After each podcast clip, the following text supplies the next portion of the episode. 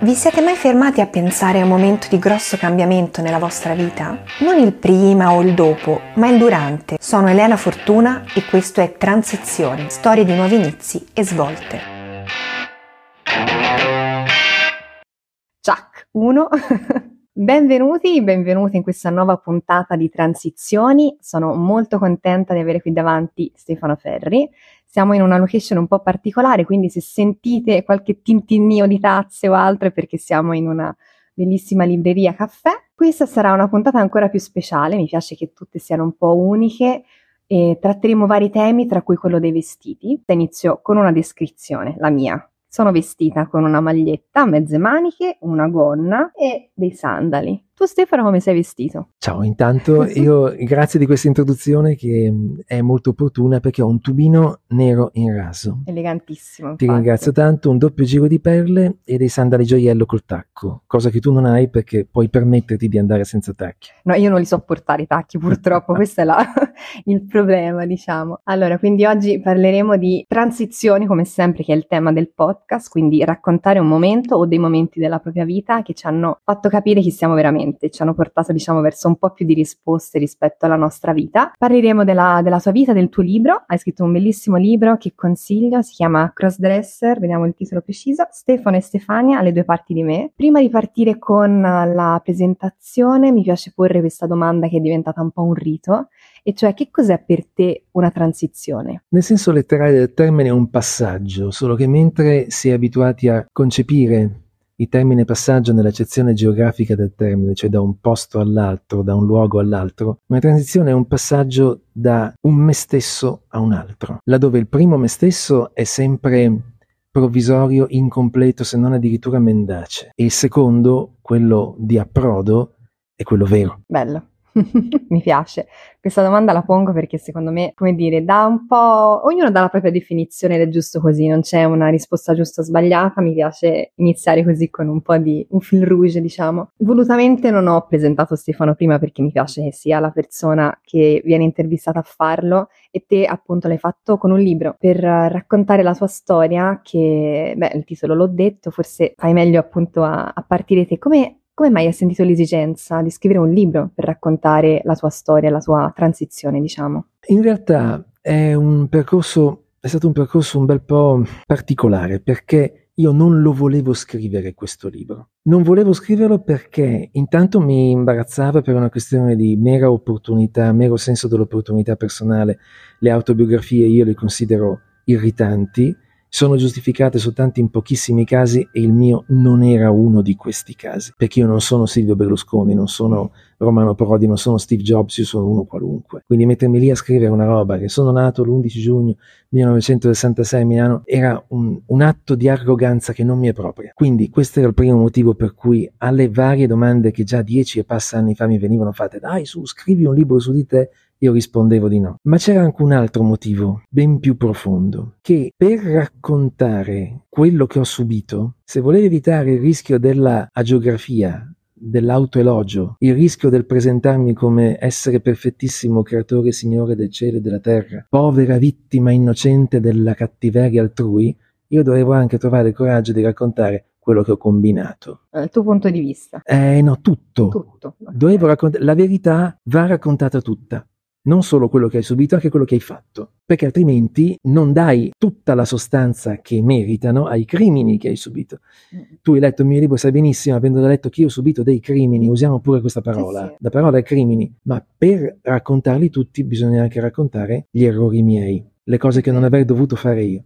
E questa cosa qui mi imbarazzava al punto e continuavo a dire di no, di no, di no. Poi è arrivato il Covid.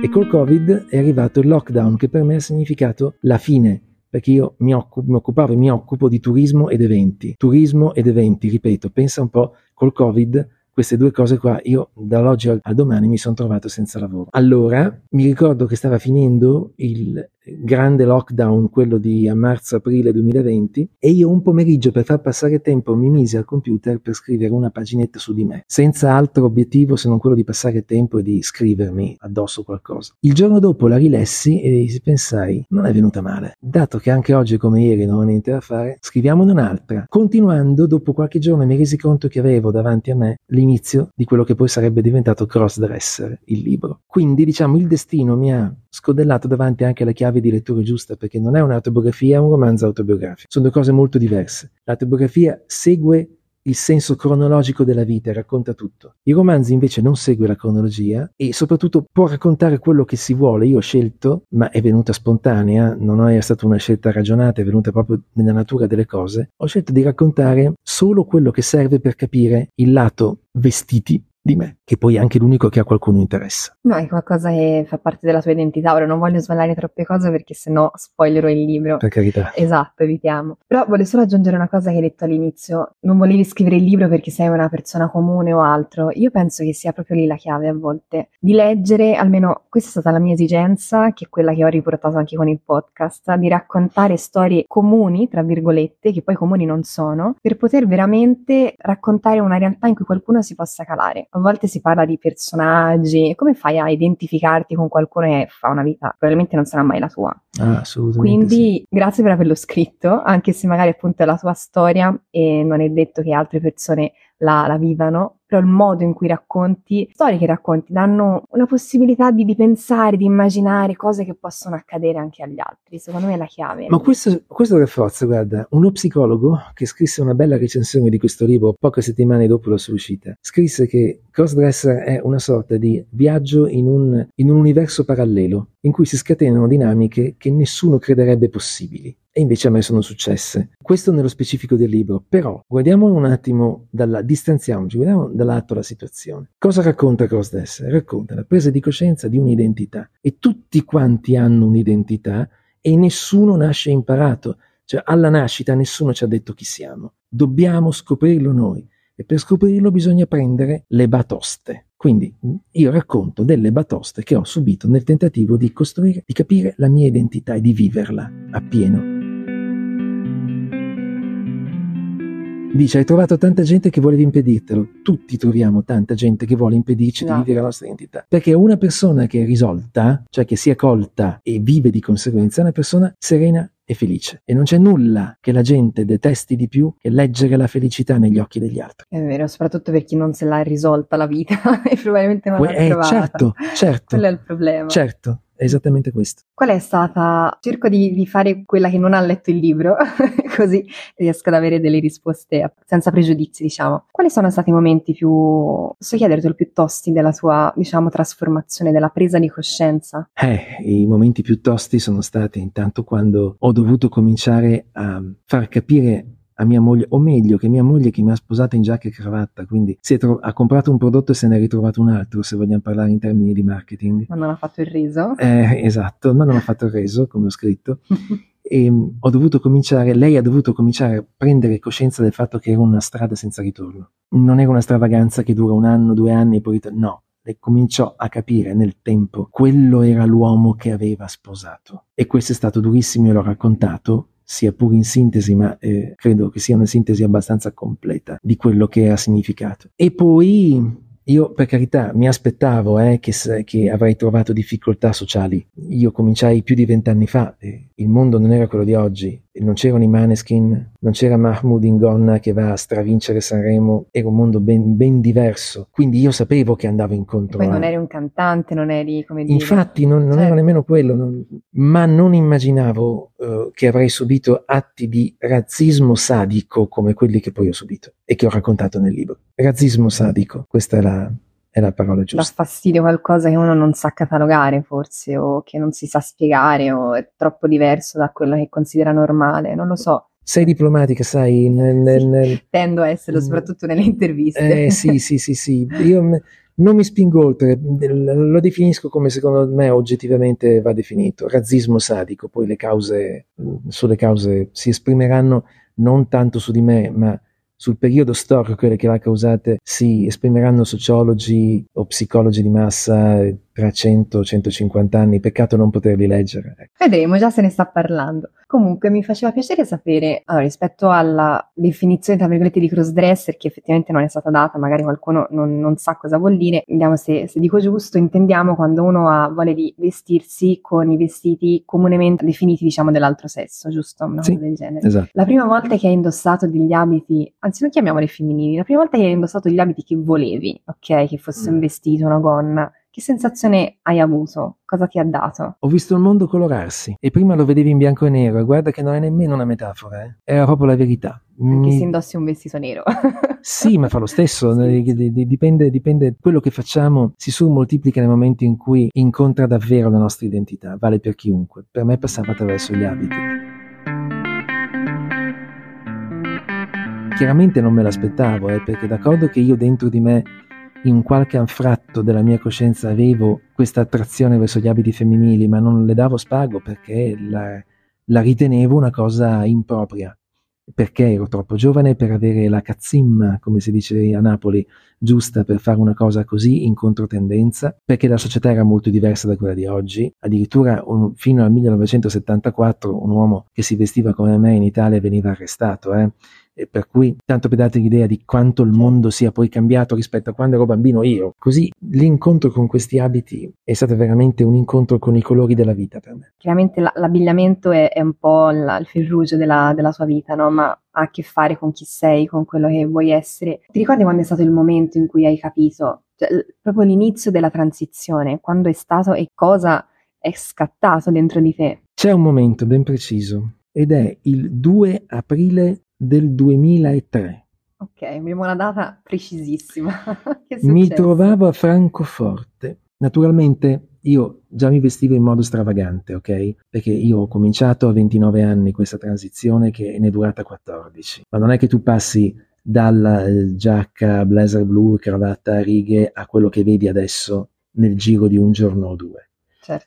E è un percorso lungo. Allora, il primo percorso che io ho fatto è stato quello di effeminare in modo stravagante i miei abiti maschili, ma era sempre comunque abiti maschili, ok? Mi aggrappai, devo dire, anche alla moda di quegli anni, perché nella seconda metà degli anni 90 le passerelle erano piene di uomini effeminati. Io mettevo camicie d'organza, giacche broccate, damascate, pantaloni in raso nero a zampa d'elefante, cose così, camicie trasparenti, mm, tante cose che erano tutte maschili, tutte fatte per gli uomini, tutte fatte, come si dice, secondo il disegno tradizionale delle cose che portano gli uomini. Siamo strani. Addirittura nel settembre del 2002 io mi comprai un kilt che di kilt aveva solo un nome perché in realtà era una gonna nera plissettata, appunto.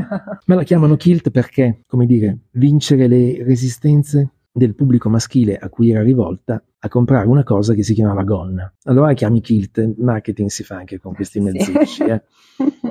Quindi io eh, così, diciamo, equipaggiato da questi anni di transizione sempre nell'ambito del reparto uomo, andai a Francoforte per una fiera. Quel giorno c'era l'allestimento, finito l'allestimento, io e una mia amica italiana andammo downtown e c'erano queste, queste, questi negozi. Entrammo in uno di questi negozi che era un grande store low cost, moda low cost, eccetera, e i miei occhi furono attratti a un certo punto da un paio di zeppe taglia 42. In Italia non esistevano, si fermavano al 41. Il numero di piede maggiore di una donna è 41 in genere, è 42, perché là ci sono le donne che magari hanno il piede ancora più, ancora più, ancora più grande. Io non resistetti alla tentazione di mettere. E questa mia amica mi guardò e cominciò ad emozionarsi in qualche modo, ebbe, le si, illum- si, illuminò di un sorriso che non riesco a descrivere, però sorriso che significava io sto vedendo qualcosa di grande in questo momento, come se stesse nascendo qualcosa. E mi disse con gli occhi che le brillavano, ma tu adori i vestiti da donna. Lo capii in quel momento, anche per come mi servivi, anche per come mi sentivo con quelle zeppe ai piedi. Capì Ho avuto bisogno di qualcuno. Gli esseri umani da soli non vanno da nessuna parte non siamo né orsi né lupi solitari. È vero che abbiamo un'identità egoista, cioè siamo per natura chiusi dentro un guscio di egoismo da cui non riusciamo a uscire, che è funzionale a tutte le cose anche belle che facciamo. Però, non essendo eh, orsi, ecco, abbiamo bisogno degli altri. Quindi l'uomo, l'essere umano, da solo non va da nessuna parte. Io Per cominciare la seconda parte di questa transizione, quella che mi avrebbe portato nel giro di un mese andare a prendere la prima gonna, il primo abito, il primo tubino, il primo tutto, che mi scatenai, ho avuto bisogno degli occhi di quella mia amica, della sua voce emozionata, del suo sorriso. Guarda, ho la pelle d'oca. E chi è oggi Stefano invece? Io sono mh, l'esatto corrispettivo di te quando hai giacca e pantalone. Immagino che tu ne abbia di pantaloni e di giacche, eccetera. Anche a me piace molto l'abbigliamento maschile, vedi? Forse- Tu prima hai detto, hai definito, dato una definizione giusta di crossdresser, colui o colei che indossa abiti convenzionalmente riservati al sesso opposto. A questo punto però faccio io una domanda prima di rispondere alla tua. Vabbè. Ti sei mai chiesta per quale motivo non esistono, n- non sentirai mai parlare di crossdresser su una donna? Perché? Perché le donne possono fare tutto da questo punto di vista. Le donne si sono conquistate nel corso del XX secolo la piena libertà di scelta fra tacchi e mocassini, eccetera, eccetera, eccetera. Gonna, pantalone, eh, giacca, tubino, top, tutto. Allora, non essendoci più una convenzione che limita la libertà di scelta delle donne, non c'è neanche più il cross-dressing. Le donne semplicemente si vestono ciascuna come se stessa. Questa cosa qua l'uomo invece la deve ancora fare perché eh, tutti gli abiti eh, eh, che io indosso, come quello che tu vedi adesso, sono convenzionalmente proibiti all'uomo. Le cose stanno andando un pochino meno peggio da questo punto di vista perché, ripeto, gli esempi che ho fatto prima, no? Maneskin, eccetera, testimoniano che qualcosa si sta muovendo, che da questi divieti innaturali l'uomo sta cominciando a muoversi. Però intanto la convenzione dice ancora che l'uomo è uomo soltanto su giacca e pantalone, possibilmente con cravatta e Oxford stringate. Ecco per quale motivo si parla di crossdress. Io sono un uomo, marito, padre, professionista, esattamente come una donna è donna, moglie, madre, lavoratrice, professionista, eccetera, anche in giacca e pantalone. Stessa, identica cosa. Poi magari appunto il vestirsi in abiti non considerati maschili spesso ti incasella come, come gay, come omosessuale, altro, quello che tu poi dici nel libro, non svegliamo chiaramente la fine, però diciamo comunque sei sposato con una donna, hai Sì, avuto certo. una fi- figlia, vero? Sì. Che ora è grande, quanti anni ha? E ne ha 14, a gennaio ne fa 15 e proprio ieri ha comprato i primi abiti sexy, diciamo così. Li devo vedere perché li ha- le- se li ha provati sotto lo sguardo rassegnato e preoccupato, come tutti gli sguardi sono rassegnati e preoccupati di sua mamma, cioè mia moglie, a, capi- a vedere che la ormai ex bambina si avvia ad avere una sua vita che passa anche attraverso quegli abiti, Certo. come la vita di tutte le ragazze, no? Passa anche attraverso gli abiti e gli ammiccamenti e tutte queste cose che sono normali. Certo. E il rapporto con loro e con tua figlia come sono? Il rapporto con loro in che senso? Con i tuoi familiari rispetto Ah, magari beh, appunto il tuo cambiamento no, di, di beh, i miei genitori non ci sono più e mia mamma è morta senza sapere. Questo forse resterà il più grave rammarico che mi porto dentro. Non è stato semplice trovare il coraggio di fare il coming out e poi fra l'altro non ho mai nemmeno fatto coming out perché tu che hai letto il libro sai benissimo mio padre come l'ha capito. Raccontalo. Lo racconto. Io mi censuravo quando andavo dai miei genitori prima e una volta che rimase vedovo da mio padre. Perché? Perché il coming out è sempre difficile, il primo ostacolo grande è quello. Un giorno le vicende della vita mi indussero a eh, dimenticarmi di come ero vestito mentre andavo da mio padre. Stavo attraversando, tu lo sai, un periodo veramente tragico e mi accorsi di cosa avevo addosso soltanto quando avevo già citofonato lui mi aveva già aperto e stava piano terra. Non c'era più possibilità di scappare, dovevo semplicemente andare incontro alle forche caudine. E mi resi conto che mio padre mi parlò, mi guardò, eccetera, esattamente come se io fossi stato in giacca e cravatta. Cioè, vedeva un uomo, in- diciamo, in tubino e tacchi e non gliene fregava niente. Lo percepiva come una cosa assolutamente naturale. Io non capisco, non capii perché. Mi riservai il- di chiederglielo in un secondo momento. Questo secondo momento capitò alcuni mesi dopo. Eravamo io e lui al ristorante, da soli, e gli chiesi come aveva fatto a capire. E lui mi diede questa risposta memorabile che, a maggior ragione adesso che non c'è più il mi porterò per sempre dentro e che ho trascritto nel mio libro letteralmente com- come mi fu data dalla sua viva voce. Disse Stefano, tu hai una figlia che un giorno crescerà e se ne andrà per fare la sua vita, da quel momento comincerai a vederla con il contagocce, così come a me è successo con te. Però ricordati, se anche a te dovesse capitare di vederla per dieci anni di fila con un unico paio di jeans addosso, due domande te le porresti anche tu. Effettivamente, aveva già capito tutto. Eh, capito Forse prima tutto, di te. Prima di me si, si tende a sottovalutare i genitori ed è un, un errore perché i genitori hanno vissuto più di noi, quindi sanno più di noi. Mia sorella fu la prima della mia, della mia famiglia d'origine a cui svelai la cosa perché era preoccupata dal fatto che non venivano figli dal mio matrimonio. Erano passati quasi sette anni da quando mi ero sposato. Certo che non venivano figli, perché avevamo questa cosa qua da risolvere prima io e Alicia. Tieni conto che nemmeno ci aspettavamo che sarebbe nata la cosiddetta fluid generation, che poi alla fine è una generazione di ragazzi che se ne, scusa termine, se ne fregano di queste Certo. cose qua. A quell'epoca nessun ragazzo se ne fregava. Quindi uno dice, prima di metterla al mondo, ragioniamoci un attimo, anzi anche più di un attimo. E non veniva fuori, no? Figli, e mi disse cosa sta succedendo, ci sono dei problemi. E facendole giurare che non avrebbe spiccicato parola con l'anima viva, una sera che Licia non c'era, si chiama Licia mia moglie, la invitai a casa mia. Lei venne e non dovetti dire nulla. La portai in camera da letto, aprì l'armadio, le cascò la mascella.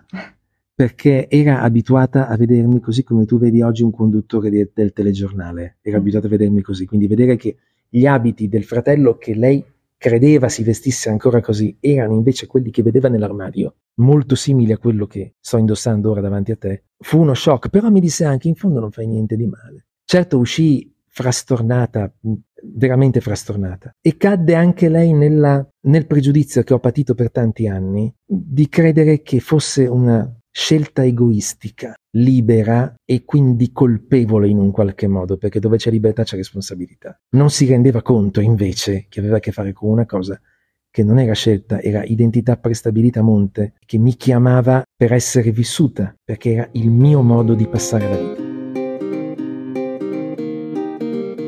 Infatti nel libro dici, da me non dipendeva nulla, non ero io a decidere, no? E certo, Come se fosse qualcosa che non potevi fare altrimenti. era qualcosa Eh, che tu non potevo fare altrimenti. Ma sai, chi è che ha deciso che uno o una è gay? È inutile stare qui a discutere. Nel momento in cui ti attraggono quelli o quelle del tuo sesso, tu non puoi fare a meno. Come fai a, a non andarci? Come fai a non eh, intrecciare un, un- un percorso d'amore, di- di- di- di famiglia con uno del tuo sesso?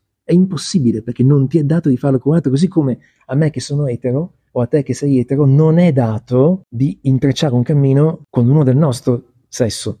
Dobbiamo andare a beccarcelo fuori. Questa è la natura delle cose, funziona così. Senti, ho un- forse l'ultima domanda. Mhm. Se dovessi darti dei consigli al Stefano di vent'anni fa, quale sarebbe stato rispetto poi al come è andata la sua vita? Buttati, mi avrei detto, buttati perché altrimenti buttano te. Mio padre mi disse una volta, ma avevo 15 anni quando me lo disse, ero assolutamente troppo giovane per poter capire anche la metà del significato di questa frase. Mi disse Stefano, ma me lo disse in modo solenne, con un occhio duro, imponiti. Quando senti di avere qualcosa dentro che valga la pena di imporre, fallo, imponiti, perché altrimenti la gente ti mangia vivo. Mi disse, io pensai, pensai, mamma che esagerato, adesso sai cosa ti dico che ho quasi 50, che ho 57 anni. Ti dico che ci andò col guanto di velluto, altro che ti mangia vivo. Peggio. Quindi, io allo Stefano di vent'anni fa gli direi ricordati bene questa frase e comportati di conseguenza. Con meno paura, con più... Assolutamente sì. Senti, c'è qualcosa che non ti ho chiesto e che magari vuoi dire? Guarda, eh, mi hai fatto una serie di domande molto interessanti, molto onnicomprensive. C'è una, tutto il resto l'ho scritto nel mio libro, come meglio non potrei certo dirlo qui, ma forse una cosa potrei dire, così come al mio io di vent'anni fa direi buttati prima che ti buttino gli altri, lo dico anche ai giovani che magari si trovano nelle condizioni in cui mi trovavo vent'anni fa. Forza, forza perché avete una vita e un'identità e sono sacre entrambe. Comportatevi di conseguenza. Grazie, grazie mille davvero per le tue Grazie. parole, hai fatto un regalo meraviglioso a raccontare la tua storia. Grazie a te. Alla prossima, grazie mille. Aspetta, ho un piccolo annuncio per te che hai finito di ascoltare questo podcast. Transizioni è un progetto indipendente e per funzionare ha bisogno anche del tuo aiuto. Se ti è piaciuta questa puntata, ecco quello che puoi fare. Puoi mettere subito like alla pagina Instagram di Transizioni Podcast, condividere la puntata con i tuoi contatti e attivare la campanella della notifica o di iscrizione su Spotify, Google Podcast e Apple Podcast. E se hai commenti, consigli o una storia da proporre, scrivimi una mail a transizionipodcast@gmail.com. Ci vediamo il prossimo mese con una nuova puntata di Transizioni e grazie per averci ascoltato fino a qui.